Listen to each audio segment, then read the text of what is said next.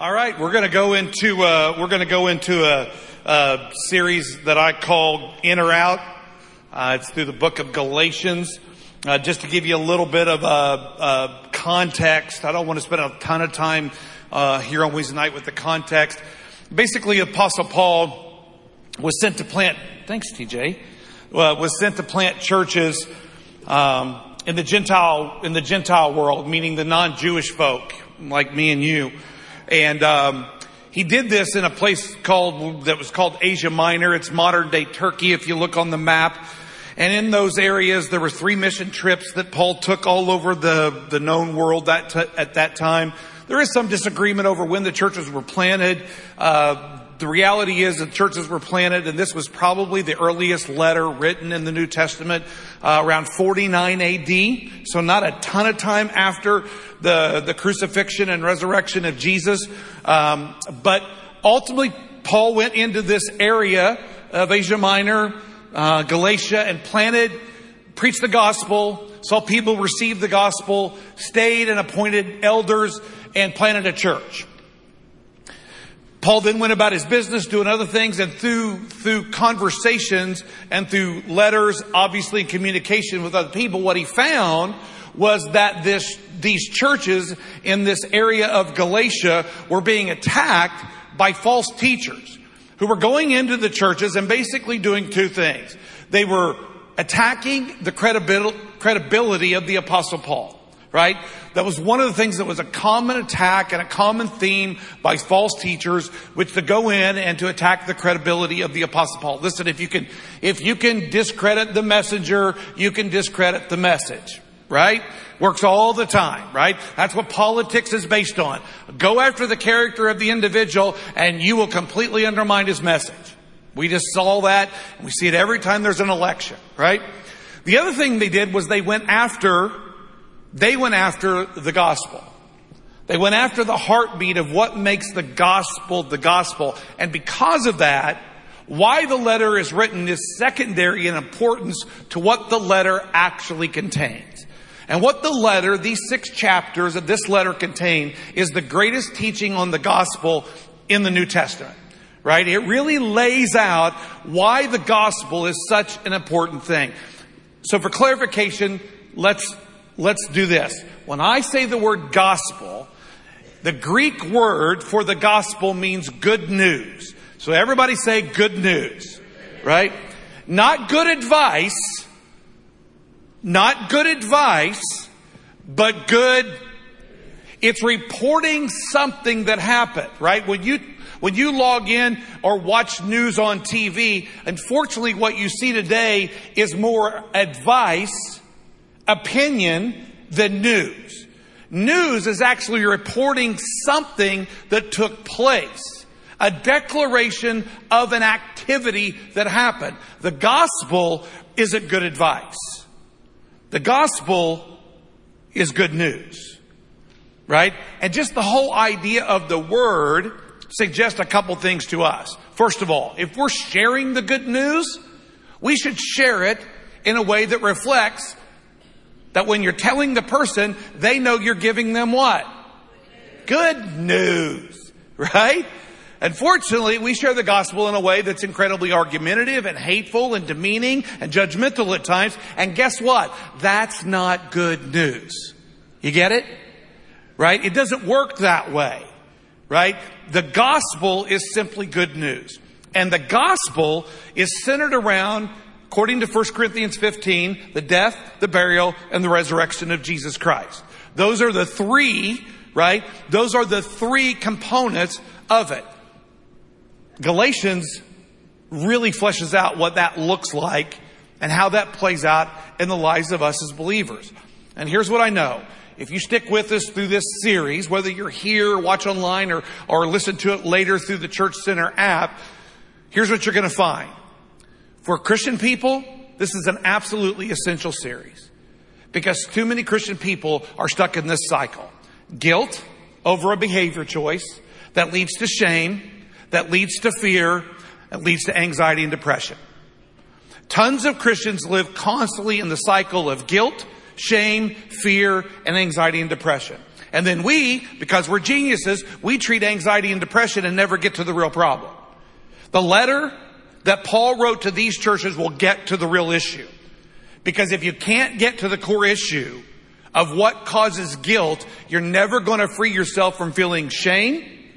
You're never going to, ever going to, ever going to get away from fear of what it's going to cost you by the mistakes that you made. And then you're never going to get past the anxiety and depression. We take medications, we do all of these things to cope with our anxiety and depression when at the core of a lot of it is the guilt we feel over what we do. Because I've done this long enough in my personal life, not even counting being a pastor, to know this, that the Christian life is full of great days and some really stupid decisions. Can I get an amen? Right? And the struggle for most Christian people isn't loving Jesus. It's believing that what he said is 100% true. And if you believe in Jesus, there is no guilt. There is none. It doesn't belong. And the reality is this letter, if you're a believer, is going to give you the ability to learn how to live rent free in that guilt district. If you're a non-believer, if you're a non-believer in this room or watching online, here's what I know. The system by which you live your life is not working. It's not working because you are dealing with the exact same things. Even though you want to be free from religion and God, your system isn't working because you're still dealing with guilt, shame, fear, and anxiety and depression. You need to know the good news that Jesus provides for anyone who believes. Can I get an amen? Right? So this series will work for both of us because the content of this letter is so important. So let's jump into it. We're going to read the first 10 verses. So if you don't mind standing out of respect for God's word, let's just read these first 10 verses. It is always a challenge, and Ryan will tell you this. Um, Leah told me this. Listen, when you're trying to preach over a whole chapter, the way we break it up, that's a, that's a complicated thing. So we're going to try to walk you through the main points of this letter. Listen, you realize we're not going to get into huge, huge, huge, deep, deep, deep dirt to do that. You can go to my Bible study and we'll spend two years in the book of Galatians just to make you feel comfortable if you want to do that, right? All right, Galatians 1, 1 through 10 says this. Paul, an apostle, sent not from men nor by man, but by Jesus Christ and God the Father who raised him from the dead, and all the brothers with me to the churches that are in Galatia. So it's more than one church. It's more than that, just that one particular city. It's an area. He says, grace and peace to you from God our Father and the Lord Jesus Christ, who gave himself for our sins to rescue or deliver us from the present evil age, according to the will of our God and Father, to whom be glory forever and ever. Amen. He says, I'm astonished I'm astonished that you are so quickly deserting the one who called you by the grace of Christ and are turning to a different gospel, which is really no gospel at all. Evidently, some people are throwing you into confusion and are trying to pervert the gospel of Christ. But even if we, Paul says, actually from I, even if I or an angel from heaven should preach a gospel other than the one that I preached or we preached to you, let him be eternally condemned or accursed in the Greek language. As we've already said, and so now say again, if anybody, if anybody is preaching to you a gospel other than what you accepted, let him be eternally condemned. Am I now trying to win the approval of men or of God? Or am I trying to please men? If I were still trying to please men, I would not be a servant of Jesus. You guys can have a seat. So Galatians, in or out? Right? It's the big question that, that Paul challenges these people at this church with from beginning to end. How'd you get in? If you did that way, then why are you going to try to get out a different way? Right? In or out. This is all about that. I titled this sermon, Deuces Are Wild. Because you're going to see in these, in these points that, that I, that I talk about, that we walk through, that there's two elements in each of these points. Right? So we're going to start with this. Why is there conflict at all? Right? Why is there conflict at all? So we've got this church. Listen, you've been in, how many of you have been in church or churches over 10 years? Ever known a church to have conflict? Yes or no? Right? Just accept, it's not always pleasant, but you know it's part of it. Have you been in church over 20 years? Right? Conflict? Yes or no? Right? We've learned to accept it. And the reality is because we're people, listen, because we're people, there's always going to be conflict, right? We don't agree about lots of stuff. Some of you think it's too cold in here tonight. I can tell. Right? Some of you are thinking, why is it always so stinking cold in here? And some of, and some of you are sitting back there going, holy cow, it's hot in here. Right? Always have conflict over dumb stuff, right? We divide, we divide in conflict over, listen, over just about anything anymore. We've become such, we've become such a, sens- a sensitive society that we divide just about over everything, right? Everything is offensive. And listen, I'm 54. So I grew up, I grew up back in an era where in the Midwest, there were things that we thought were funny that I know today weren't funny at all. They were simply offensive right? I know that some of the stupid jokes that we told or were told when we were growing up as teenagers were incredibly offensive and racist. I know that, right? And, and because I know that, I know that, I know that now, even when I was learning it back then, it was wrong back then. I was just too dumb and naive to understand it, right? There are, listen, there are things that divide us that should divide us. And there are things that divide us that should never divide us. The apostle Paul says, I'm going to draw a line in the sand here and say this is the single biggest reason why we should be divided. Why we should know who's in or out. Because of the conflict. Listen to what he says in verses 1 and 2 and verse 10. He says, Paul an apostle sent not from men nor by man. I don't even want to get started, right? I will just say this. When, when other men designate you as an apostle, you're probably not. Okay? Paul, an apostle, a messenger of God, sent not from men nor by man, but by Jesus Christ and God the Father, who raised him from the dead. And all the brothers with me to the churches in Galatia, That's how he starts. And then he says in verse 10, listen to this.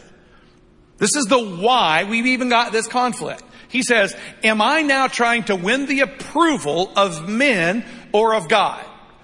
Or am I trying to please men? Because if I were still trying to please men, I would not be a servant of Christ. Why the conflict? Because deuces are wild. Here's the two reasons. Persuasion and pleasing. Right? Listen, I want to, I want to paint a broad picture here because this is conflict that isn't at the church level. It's a conflict that Paul addresses at the church level, but this conflict is at a cosmic level. It's why Paul decided in the church you have to do it. Listen to what Genesis 3:15 says. I've preached this verse a hundred times. I was told in Bible college it's the most important verse in the Bible. I didn't believe it for almost, almost 15 years of ministry because I didn't understand it. When God finally showed me why this is the most important verse in the Bible, the Bible finally became something that I could understand from God's story. Adam and Eve are in the garden. God creates them. They're perfect. They're cruising around. They're doing their thing. They're naked. They're having a blast, right? Serpent shows up and says to Eve, what's the deal here? Can you not just have fun and enjoy everything out here? And Eve says, no, no, no, no, we can't. We can do, we, listen, we can do a lot of things around here, Satan, but there's one thing we can't do. We can't eat of this tree and we can't even touch it or we're going to die. And the devil says, well, that's a shame. God's just trying to keep you from being like him. He just wants to be the only one. He says, that tree is for you. She looks at it and says, "Hmm, it's appealing to the eye. It looks good for food. It's, it'll do just fine. And so she eats and she convinces Adam to eat. All of a sudden, the bliss of a perfect relationship with God is marred, right, is marred by the knowledge of good and evil. Because all of a sudden, people who were naked, listen, I'm 54 years old. I'm no longer in college basketball shape. People who are naked and unashamed amaze me. Right? They amaze me. These people were naked and unashamed. We always assume they've got perfect bodies. How do you know? Right? How do you know they were perfect? All I know is this, is they were naked and unashamed. Why? Because they had no knowledge of good and evil. But when they got the knowledge, they were afraid and they covered themselves. Where did that come from? It came from Satan. And here's what God said to him in verse 15. I'm going to put enmity, right? I'm going to put animosity, conflict between you, Satan, and this woman. And between your offspring and her offspring. He, now we've gotten a specific offspring, is going to crush your head and you're going to strike his heel. First prophecy of scripture, and here's the prophecy. Satan, it's time for me and you to have it out cosmically. We're going to fight over who is God, and I'm going to raise up a champion from Eve, and he's going to kill you. That's the first prophecy. It's the whole story of the Bible. The Bible is built on that one verse. What happens in the cosmic battle that God plays out here in our lives? And guess what? Satan has been trying to be God from the very beginning. Isaiah chapter 14, verse 12 through 14 says this. How have you fallen? How you have fallen from heaven, O morning star. He's talking about Satan, Lucifer, son of the dawn. You've been cast down to the earth. You who once laid low the nations. You said in your heart, I will ascend to heaven. Listen to this. This is, this is God's created being, right? Created according to Revelation in perfection, right? Says this, I will ascend to heaven. I will raise my throne above the stars of God, right? I'll sit enthroned on the mount of the assembly on the utmost heights of the sacred mountain, which is ultimately what the Antichrist does in the Holy of Holies when he creates the abomination of desolation. He moves in to represent that takeover. He says, I'm going to ascend above the tops of the clouds and I'll make myself like the Most High. Listen, why is there a conflict in this church? Why is Paul, why is Paul just not going, ah, it's not a big deal? Because at the heart of this conflict, when he says, am I here to persuade man or to persuade God, right, is this battle. And the battle is between God and the devil for who reigns supreme in eternity. Satan said, I want to be God. And God said, there's only one God. And Satan said, we'll see about that. And that's what happened. He went after the creation. The creation fell. God promised a victory and Satan went out to prove that God couldn't keep a promise. Because what better way to tumble down a God than to get him to become a liar? And so that's what God and Satan have battled over for all these years. Get Satan. Satan says, if I can get God to lie and not bring about Jesus, then guess what? I'm going to win. Didn't happen, did it, folks? Jesus came in spite of the efforts of Satan at work in the hearts of evil men, where God wanted to kill them all, right? When Noah was on the earth, kill them all, he said. I'm going to start over. Right? What did he say to Moses? I'm wiping out the nation of Israel because they're stubborn, stiff-necked hypocrites. And Moses, I'm going to start with you. And Moses said, you can't do that. Why? Because you made a promise. And God's kept that promise throughout eternity and eventually Jesus showed up. And eventually Jesus did exactly what God said he would do. Hebrews 2 says he crushed the devil. He destroyed him who held the power of death. That is the devil. Can I get an amen? Right? He destroyed him. Right? But Satan hasn't, listen, Satan isn't going down easy. And even though he's been disarmed, and the only thing he's got left to do is to lie, he still wants to be God. And ultimately eternity will play out when Satan is finally cast to the, to the earth forever out of the presence of God and we will have the battle of Armageddon on this nation or on this soil, on this, on this world where there will be a physical battle between the army, armies of the enemy and the armies of heaven. That will play out. But until then, Satan's got a plan. Satan's got a plan. And you know who the plan involves? It involves you. It involves you. Because if I can get these people, if I can get these people and these people, if I can get this person to think that there's a different God because besides the God in heaven, then I can begin to win this thing. And so you know what he does? He tries to convince us that we should be persuading men and not God. And here's the great thing about that Greek word. The Greek word for persuade comes from the Greek word pistis. And pistis is the Greek word for faith. Right? We're saved by what? Faith. Persuasion in who? Persuasion in God. Here's what Paul says. Every false religion doesn't concern itself with being about being persuaded about God. Every false religion concerns itself with persuading men, creating faith in mankind to follow another man. And if you can have a follower as a human being, you can become a what? You can become a God. Why do you think Paul, listen, if you read this letter, just even in English, you're going to know Paul's ticked. If you read it in the original language, you're going to see Paul uses some slang words that could be considered cuss words. And Paul's going to make a declaration to the people who are perverting the gospel to where you're going to go, I can't believe the writer of a book of the Bible said that. Because at the end of the day, the conflict is a necessary conflict. Listen, I want to be a part of a church that fights over one thing, and that's making sure that the gospel is never perverted. I don't want to fight about I, I just don't want to fight about anything. Honestly, I don't want to fight about stupid stuff. But I will fight you tooth and nail on the gospel.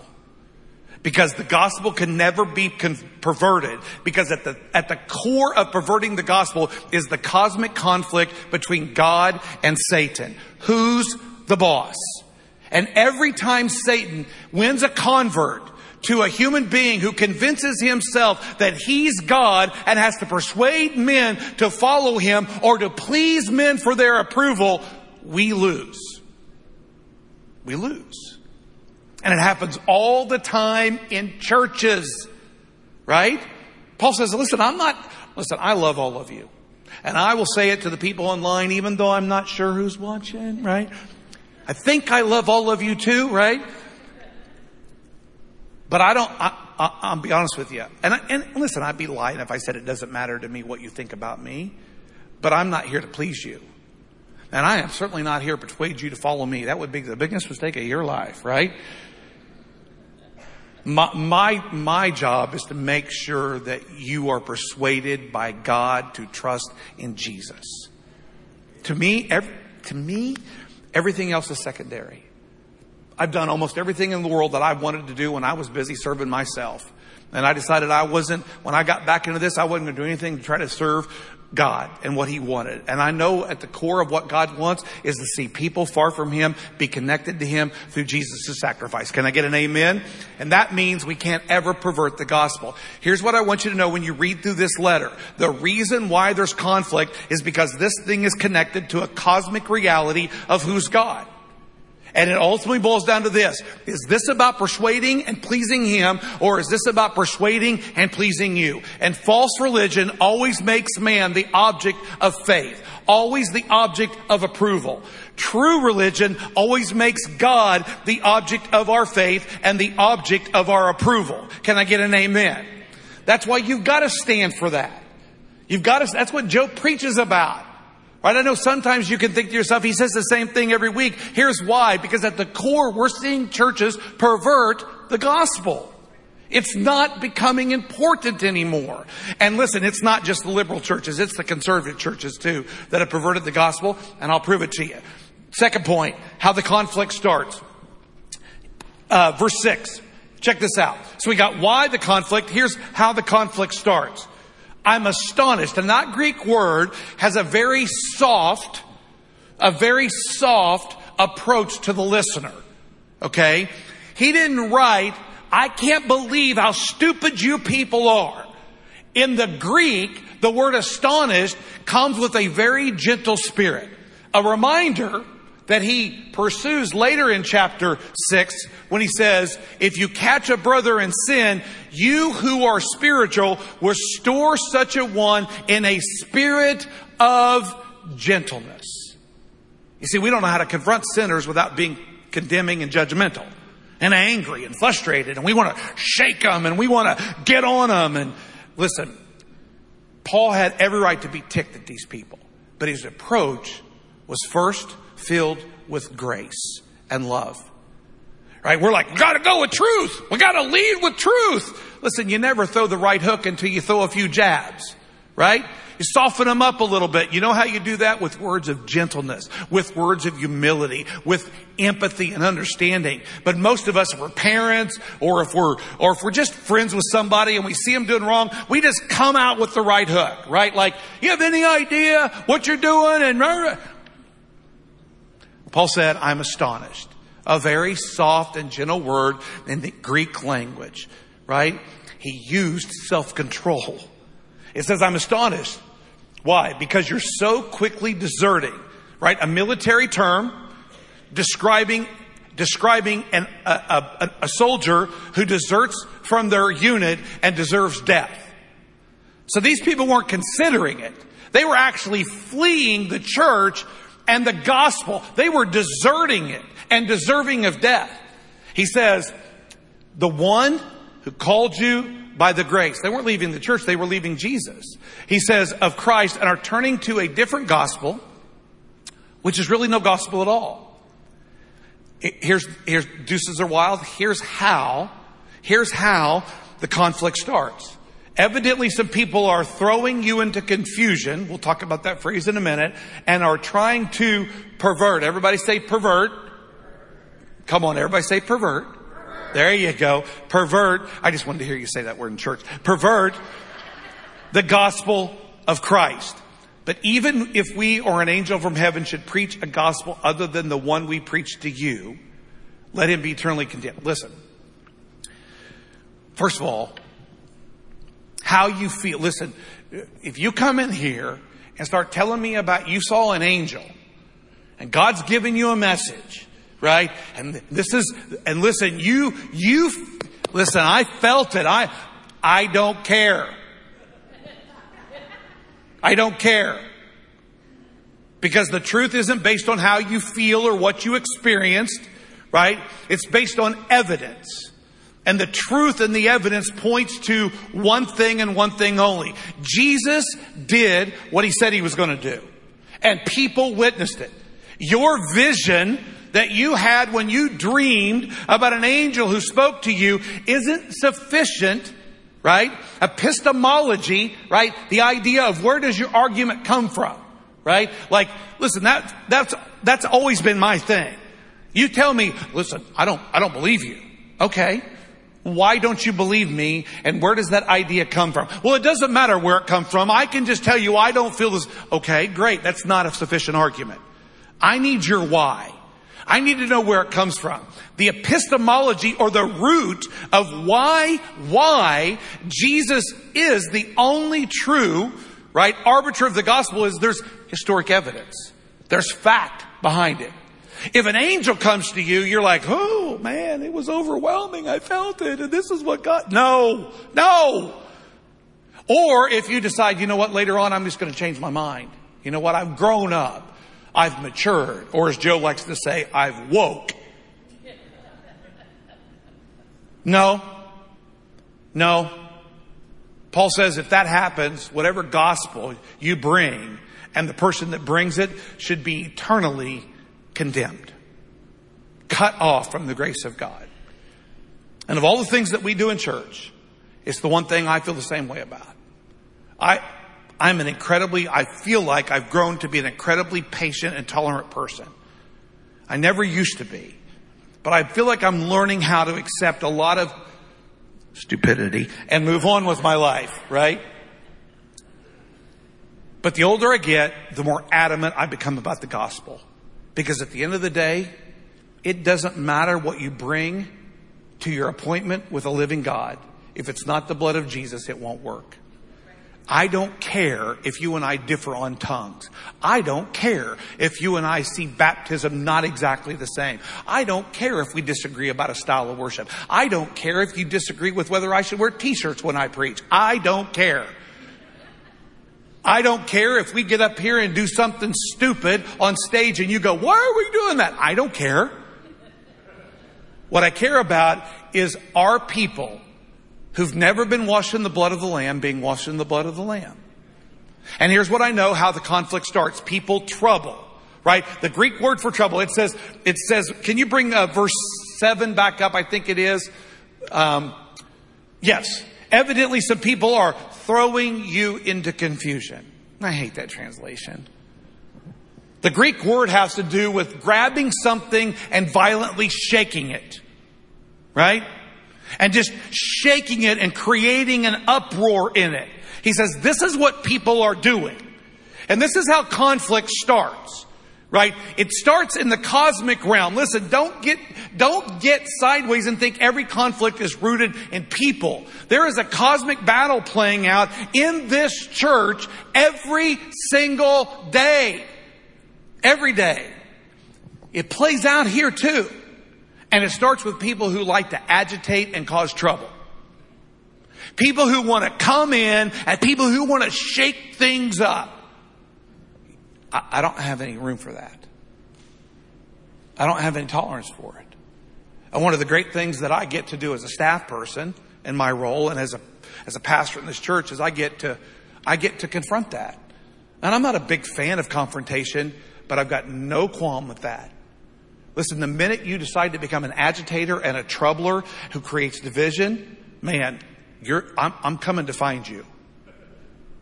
I'm coming to find you whether you're on staff or whether you're in this church because here's what I know. Conflict here that's connected to a cosmic conflict always begins when somebody begins to agitate.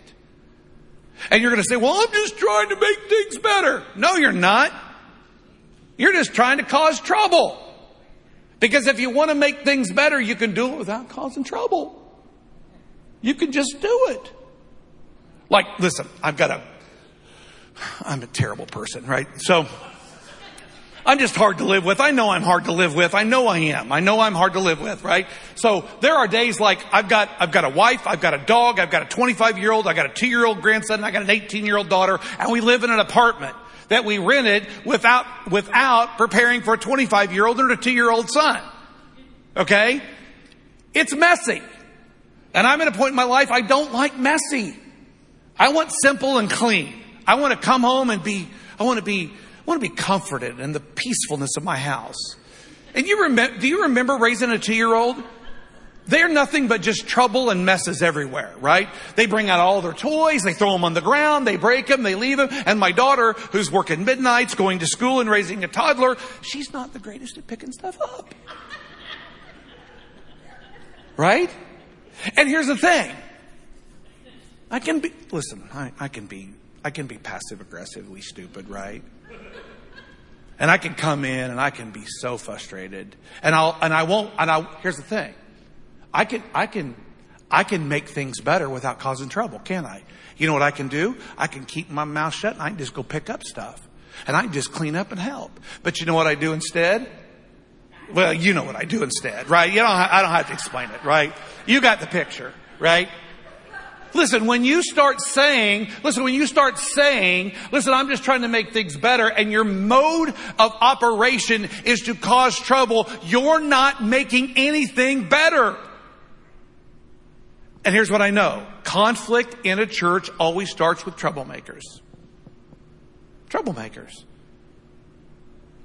Problems are always solved by people who solve problems. Not by people who go, I can tell you what's wrong with your church. Who cares? I can tell you what's wrong with my church, right? Like, all right, we can't pay you for that, but thanks for contributing, right? It, and here's what I know. Here's what I know. Conflict, conflict in churches happen when there are troublemakers. And here's what ultimately troublemakers led to in this cosmic conflict. He says they begin to pervert, right, the gospel. The Greek word for pervert means to reverse. Right? We think of the word perversion and we get to thinking about stupid stuff, right? The Greek word for perversion doesn't just mean change, it means to actually reverse. And this, this is the core of why Paul jumps into this. Let me just read some verses to you. Okay, I'm gonna, I want to skip Hebrews 11 and I want to skip Matthew 14 and I want you to go to Romans 3:21, right? This summarizes the gospel better than any text in all of New Testament in my mind. It tells you exactly what the process is. He, Romans 3, 21 through 26. He says, but now a righteousness from God apart from the law has been made known. Listen, leave it right there. Bring that verse back up. Here's what he says. You, you now are going to be told a new way to be right from God and you don't have to be a person who keeps every rule. Can I get a what? Amen. Yeah, amen. Listen, if God and I can be right and I don't got to do everything perfectly, please tell me what that is. Right? I mean, there are marriages that are dying because that's what it feels like to one spouse. I can't ever get, I can't ever do anything right and because of that my relationship's never going to be good. We've got teenagers that feel the same way. My parents are never going to be okay with me because I can't do everything right. That's way too much pressure, people. And here's what he says about the good news. There's a way to be right with God and you don't have to keep the law. You don't have to be perfect at it. And I just say, oh, thank you, Jesus. Let me hear it. So here's what he says. He says in verse, keep going, to which the law and the prophets testify. This has been talked about since the Old Testament.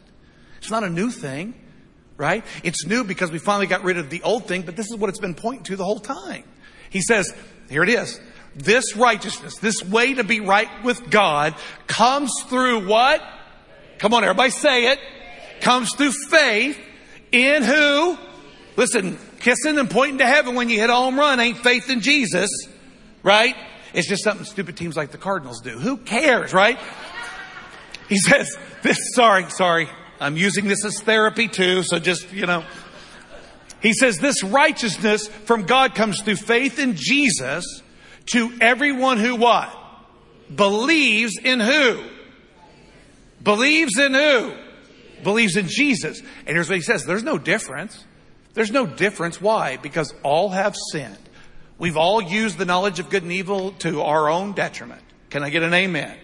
He says we've all sinned and fallen short of the glory of God, the standard of God. But we are what? Justified. The Greek word for justified is a legal term. It means to be declared. Everybody say declared. To be declared not guilty. Hallelujah. Right? We are declared not, not guilty freely. Everybody say the word freely. You can't earn God's approval. Right? You get the not guilty verdict freely by His grace through the redemption. That's purchase price. Right? It costs something, but nothing to you that came by who? Jesus. He goes on to say, God presented Jesus as a sacrifice of atonement, a sacrifice of covering through faith in His blood. He did this to demonstrate His what? his justice because in his forbearance he had left all the sins committed beforehand unpunished. He did it to demonstrate his justice at the present time so as to be just and the one who justifies. Listen, here's what I know. Perverting the gospel means changing the order. And listen, here's the order. Listen, the order is this. You and I are sinners. Can I get an amen? Every person in here and every person watching online knows good and evil. We all know the difference between being naked and unashamed and naked and afraid, right? Because we know good and evil. Here's what all of us have done with good and evil. At some point in time, we've done what? Listen, if you know good and evil long enough, you eventually do what? Come on, say it. I've done evil. Right? And eventually all of you, because of the knowledge of evil, evil have failed to do good. Right? We need some help. How do we get right with God when we have failed Him? There's only one way, according to the gospel. That is to accept the free gift of God in Jesus' death for your sins. That's it. That's it. And here's what I know. The gospel says you get declared not guilty based on what God gives you, not based on what you earn. Right? Here's the problem with so many Christian people. They're sitting in church tonight, watching church online, and they know good and well they want to believe that, but the minute they walk out of here, they convince themselves, I've got to earn God's approval. And I can prove it to you. How many of you don't pray enough? And feel bad about it? How many of you don't read your Bible enough and feel bad about it? Right? And why do you feel bad about it? Because you think God's what? Disappointed in me. Why? Because you're trying to earn something. Can I explain to you something? The gospel doesn't have anything to do with what you deserve. Well, I don't deserve it. Well, of course you don't. You don't deserve it at all. But here's the problem. That's not even a dumb response. Deserve ain't got nothing to do with this. You know why we have this? Because God so loved the world that he gave his only begotten son that whoever believes in him will have eternal life. Right? We're just, listen, here's the biggest reason why this, this has to be addressed. Because there are people that want to tell you, want to tell you, if you want God to be okay with you, you've gotta earn it. Sanctification leads to justification. We call those people hypocrites, self-righteous. It's what has, it is what, it is what has destroyed the conservative church. You know, we got this big fight. Oh, the liberal churches are killing the movement. No, they're not. You know what's killing the movement? Conservative churches that teach self-righteousness. That's what's killing the church. It's the perverted gospel. The gospel that reverses the order and says that sanctification, holiness, leads to God giving you a not guilty verdict. Where the gospel says God gives you a not guilty verdict and that leads you to want to live a life of holiness. Can I get an amen? And that's what churches change all the time. We will tell you sitting out there, oh, you gotta accept Jesus. But the second you do, start failing. And here's what we'll tell you. We don't know if you were ever a Christian. We don't know if you're still saved or not. Where does that come from? It comes from a perverted gospel that has convinced you you have to earn what God says you can have for free. That right there is why I'm still in ministry. It's not because of the money. And it's not because I get along with everybody so well, right? It's not because the hours are great. It's not because the demands grow lighter as I learn more of people's stories. I'm in it for one reason. Because I want that truth to be preached over and over and over and over again. Because here's what I know. When you finally accept it, Titus says this, it's the grace of God, the knowledge of how the gospel works that will eventually teach you to say no to the things that God wants you to say no to. And because we have so much history to see people, oh, people take advantage. Get over it. People take advantage of goodness and kindness until they finally figure out how blessed they are. And then all of a sudden you got yourself a good person to be around. My mom was one of the sweetest people in the entire world. She was so kind to me and I took advantage of her and treated her like garbage. Sorry, mom, right? Until I finally grew up and realized, man, what a blessing I have had by a mother who's treated me so well. And at the end of my life, I never took advantage of it at all. And I guarantee you, my mom would have said, I would take that, I would take that equation every single time. But we panic. It's like, oh, they became a Christian. Well, they got drunk yesterday. I thought they were a Christian. You don't think that you can be a Christian and make a mistake and get drunk? Of course you can't. Well, you're saying that, that grace is a get out of jail free card. Of course it is. That's the way it works. Well, I'm going to test that theory out. I don't know about you, but I did. I spent seven years testing that theory out. I didn't pay attention to God. I didn't go to church. I didn't serve Him. I was busy out trying to make money. I was busy out making all kinds of terrible sinful decisions because of the knowledge of good and evil. And seven years later, God showed up and said, Hey, guess what? My faithfulness, my faithfulness is still intact and my mercies are new every morning because great's my faithfulness. You ready to move on? Took seven years. And you know what? Can't tell you how many churches and how many people wrote me off and said because I hadn't earned God's approval, I probably wasn't a Christian. That right there is the greatest enemy in the gospel, in the church today. Listen. Liberal Christianity is not the greatest enemy of the church. The greatest enemy of the church is perverting the gospel. And a perverted gospel does this. It reverses the order. You earn your salvation. Where the true gospel says you get your salvation for free. And listen, it's going to take you a minute to learn how to live in that goodness. It's going to take you a minute. Because listen, the minute somebody is good to you for no stinking reason, you don't know how to handle that well. We, we mess that up all the time. And then one day we go, wow, I'd like to do that better. Why do you think parents want to kill their kids all the time?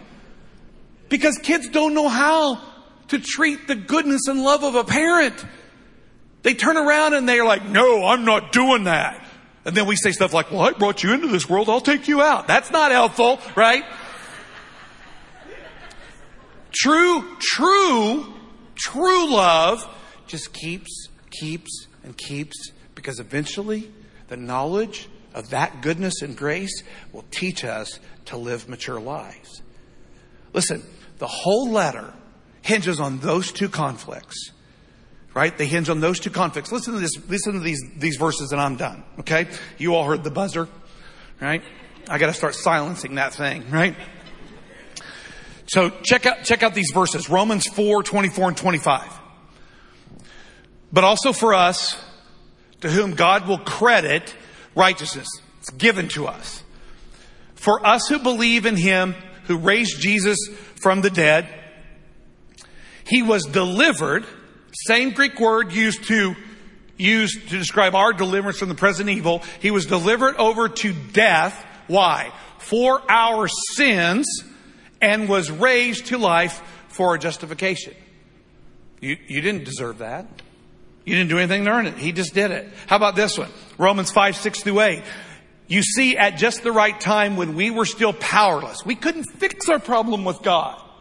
How did we get it fixed? Christ died for the ungodly. You, very rarely will anyone die for a righteous man. Though for a good man, someone might possibly dare to die. He's talking about deserving, right? But God demonstrates His own love for us in this. While we were undeserving, Christ died for us. Listen, you're never going to get it. And you're never ever going to fail to pervert the gospel until you get at the core of the gospel. Jesus did what he did, not because you deserved it, but because he loves you. And he loves me. He goes on to say this, God demonstrates his own love for in this while we were still sinners, undeserving, Christ died for us. How about this one? This is one of my favorite, 1 Peter 2, 22. The said of Jesus, quoted from the Old Testament, he committed no sin and no deceit was found in his mouth. When they hurled their insults at him, he didn't retaliate. When he suffered, he made no threats, right? Instead, he entrusted himself to him who judges justly. Why did he do all that? So he himself could bear our sins in his body on the tree so that we might die to our sins and live for righteousness. You want to know how you die to your sins? You first and foremost accept Jesus Christ as your Lord and Savior. You cannot die to your sins until you die to them in Jesus. Because if you simply die to them, it's just a matter of self willpower or self will and self control and self willpower. And the reality is that ain't going to save a soul. You got to die to your sins in Jesus so you can learn to live in righteousness. He says this is where this famous verse is at in the context of Jesus saving us by his wounds. Which wounds? The wounds on the cross. You have been healed. That's how you got saved, right? For you and I were like sheep who were going astray. But now you've returned to the shepherd and the overseer of your souls. And then 1 John 4:10 says this. This is love. Doesn't have anything to do with deserve. If your love for people is pre- listen, my, my best friend gave me a lecture this weekend while he was here. And he said, you know, we were talking about something I believed in, and he said, I, he said, I know what you're saying is true. It's an, it's an ideal, but we're not ideal people. And I get that. Listen, I get that. But we have an ideal Holy Spirit in us. We have the presence of God in us. And the Bible says that greater is He that's in us than He that's in the world. And if we want to represent who God is into the world that we actually live in, we're going to do a better job of, of, of getting our humanity to settle down and let the Spirit live in us. And here's what he says. This is love. Not that we loved God, but that he loved us and sent his son as an atoning sacrifice, a propitiation, a payment for our sins. Listen, we're going to go through this book. It's a great letter. I love it. I love it. And what I love most about the book isn't why it was written, the situation that created it. What I love about the book is it absolutely makes, makes a statement that the only place to really truly have conflict is at a level of a perverted gospel. And all the perverted gospel is this. It's the devil's way of trying to get you to find another God for approval. Either God's going to be your approval or man's going to be your approval. And if you want man's approval, you need a man a man-made way to do it, which means you and you and you and you and me have to earn it. I don't know about you, but I am sick of religion that tells you you got to earn anything. I want to believe in the gospel that Jesus gave his life for me and it's offered to me freely freely through simply accepting Him in faith. If I do nothing else in my entire life worth noting except stand in pulpits over and over to preach that gospel, I'll be perfectly fine. Because to me, that's the only thing that truly matters. I don't know about you, but I, I want to learn from, from this conflict. I want you to learn from it. And what I want most of all when we get through this is if you're a Christian, I want you to be free. I want you to be free of a self-condemning religion that says you got to earn something. I want you to learn to do for God because you love Him and you're grateful for what He did for you. I don't want you to do it because you sit all your time at home and you feel guilty and you feel ashamed and you are afraid and you got anxiety and depression. I want you to do it for the right reason. I don't want you to pervert the gospel. And if you're not a believer in here or online, listen, I want you to recognize your system is broken. It's creating the same stupid things and there's hope, and it's found in the person of Jesus. All right, let's pray. Father, thank you for the gospel. You, Paul says in Romans, I am not ashamed of the gospel, for it is the power of God to salvation, to anyone who believes. And Lord, I pray that, I pray that for every person in here who's accepted Jesus, Father, they will put their complete trust in the true gospel. The gospel where Jesus lived, died, was buried, and rose again for us to take care of all of our issues with you and to offer us that sacrifice absolutely free. We just have to believe it. I pray that this church will learn that lesson, that these people will teach their children that lesson, that our neighbors will learn that lesson from us. And I pray for anybody that's in here online, Father, that's never found a way to be right with you by their own life. That, Father, through your word and through the presence of your spirit at work, that you will quicken their heart and their mind to feel that pull, that tug of a God who loves them and that ultimately would lead to the submission of confession and acceptance of Jesus as their Lord and Savior. So, Father, we thank you and we pray this in Jesus' name. Amen. God bless you, church.